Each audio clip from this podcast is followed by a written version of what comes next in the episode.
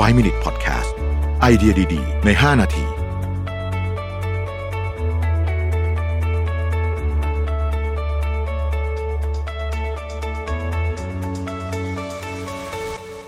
สวัสดีครับ 5 minutes นะครับ คุณอยู่กับประวิทยานุสาหะครับ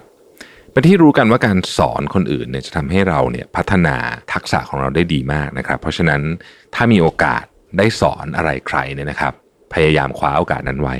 แต่กับคนทำงาน ที่ทำงานทุกวันเนี่ยการสอนเนี่ยมันจะอยู่ในสถานการณ์แบบไหนได้บ้างนะครับ วันนี้จะมาชวนคุยชวนคิดนะครับ อันแรกเนี่ยเรียกว่าเป็นการสอนแบบส่วนตัวหรือสอนกันเองในกลุ่มเพื่อนก็ได้นะครับ การสอนแบบส่วนตัวสอนกันเองในกลุ่มเพื่อน หรือว่าสอน knowledge sharing ที่ทำงานเนี่ยก็สามารถทำได้ แบบนี้เนี่ยเราจะไม่ค่อยเกรงเท่าไหร่เพราะว่าคนที่มาฟังเนี่ยเราก็จะรู้สึกว่าเเขาให้ต้องบอกว่ามี มีการให้อภัยความผิดพลาดได้สูงในการใช้คำนี้นะครับออองค์กรที่จัด knowledge sharing บ่อยๆเนี่ยนะฮะเราก็ทำได้อย่างต่อเนื่องเนี่ยจะเป็นเครื่องมืออันหนึ่งนะครับที่ช่วยให้พนักงานมี engagement มากขึ้นด้วย ที่สีจันเองเราก็พยายามทำอยู่ตอนนี้เราพยายามเพิ่มความถี่ของการทำ knowledge sharing ให้มากขึ้นนะครับก่อนหน้านี้พยายามทำเราก็ไม่ค่อยสำเร็จเท่าไหร่แต่ตอนนี้สถานที่อะไรเอ่ยมันเริ่มพร้อมแล้วเพราะฉะนั้นอันนี้ก็เป็นอันหนึ่งที่เราพยายามทำนะครับ สอนแบบคนกันเอง ข้อที่สองนะฮะ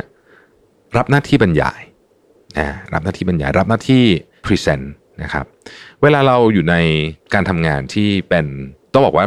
ระดับไหนก็แล้วแต่นี่แหละ เราก็จะมีโอกาสที่จะเสนอตัวเพื่อที่จะพรีเซนต์งานของแผนก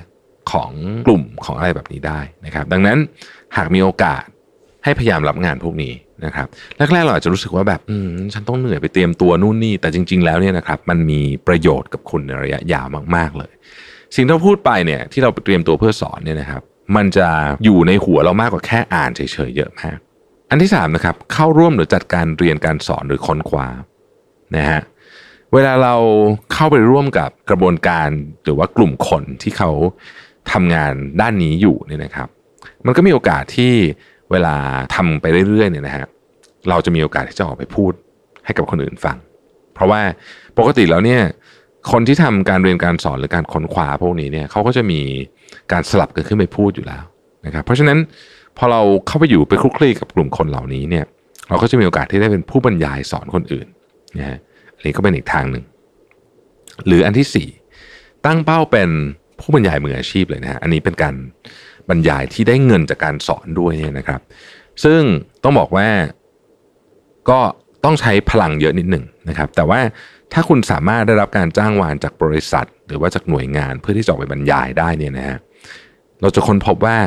คนที่ได้ประโยชน์ที่สุดไม่ใช่คนฟังนะฮะแต่คือคนไปพูด ผมยืนยันเรื่องนี้ได้เลยนะฮะผมเริ่มต้นมาจากการไปบรรยายแบบที่มีคนฟังทีหนึ่งห้าคนสิบคนเนยนะฮะแล้วก็จนค่อยๆก้าวมาทีละนิดละหน่อยจนเป็นถึงทุกวันนี้เนี่ยเรียกว่ามีงานบรรยายอย่างต่อเนื่อง เพราะฉะนั้นต้องบอกว่า การบรรยายแบบนี้เนี่ยนะฮะที่ทำแบบเป็นกิจจลักษณะเนี่ยนะฮะตอนแรกๆสำหรับคนที่ยังไม่ได้ทำเนี่ยมันรู้สึกยากแล้วก็ตื่นเต้นมาก แต่พอคุณทำไปแล้วเนี่ยคุณจะรู้สึกว่าเฮ้ยมันมีประโยชน์กับเรามากๆเลยนะครับ อย่างที่บอกทุกครั้งที่มีการเชิญไปบรรยายไม่ว่าจะพูดเรื่องเดิม หรือว่าพูดเรื่องใหม่เนี่ยนะฮะคนที่ได้ประโยชน์ที่สุดผมคิดว่าเป็นคนพูดนะเพราะว่าเราต้องเตรียมเนื้อหาเตรียมเรื่องราวเยอะมาก เราต้องศึกษาเยอะมากกว่าเราจะกลั่นกรองออกมาเป็นเนื้อหาที่ไปพูดได้ นะครับแล้วก็บางคนก็สามารถยึดเป็นอาชีพได้เลยนะฮะเพราะว่าจริงๆแล้วเนี่ยอาชีพนี้ก็เป็นอาชีพที่มีความต้องการเยอะพอสมควรนะครับ ยิ่งในยุคที่ทุกคนอยากจะเพิ่ม skill ของตัวเองเนี่ยใครที่มีความสามารถใน skill อะไรบางอย่างเนี่ยก็สามารถที่จะไปบรรยาย เพื่อที่จะเป็นผู้สอนที่ทำเป็นเรื่องเป็นราวได้เลยนะครับอันนี้ก็คือเรื่องของการสอน ซึ่งต้องบอกว่าเป็นกระบวนการสำคัญมาก ที่ทำให้เราเรียนรู้เรื่องใดเรื่องหนึ่งได้อย่างลึกซึ้งขอบคุณที่ติดตาม 5 minutes นะครับ สวัสดีครับ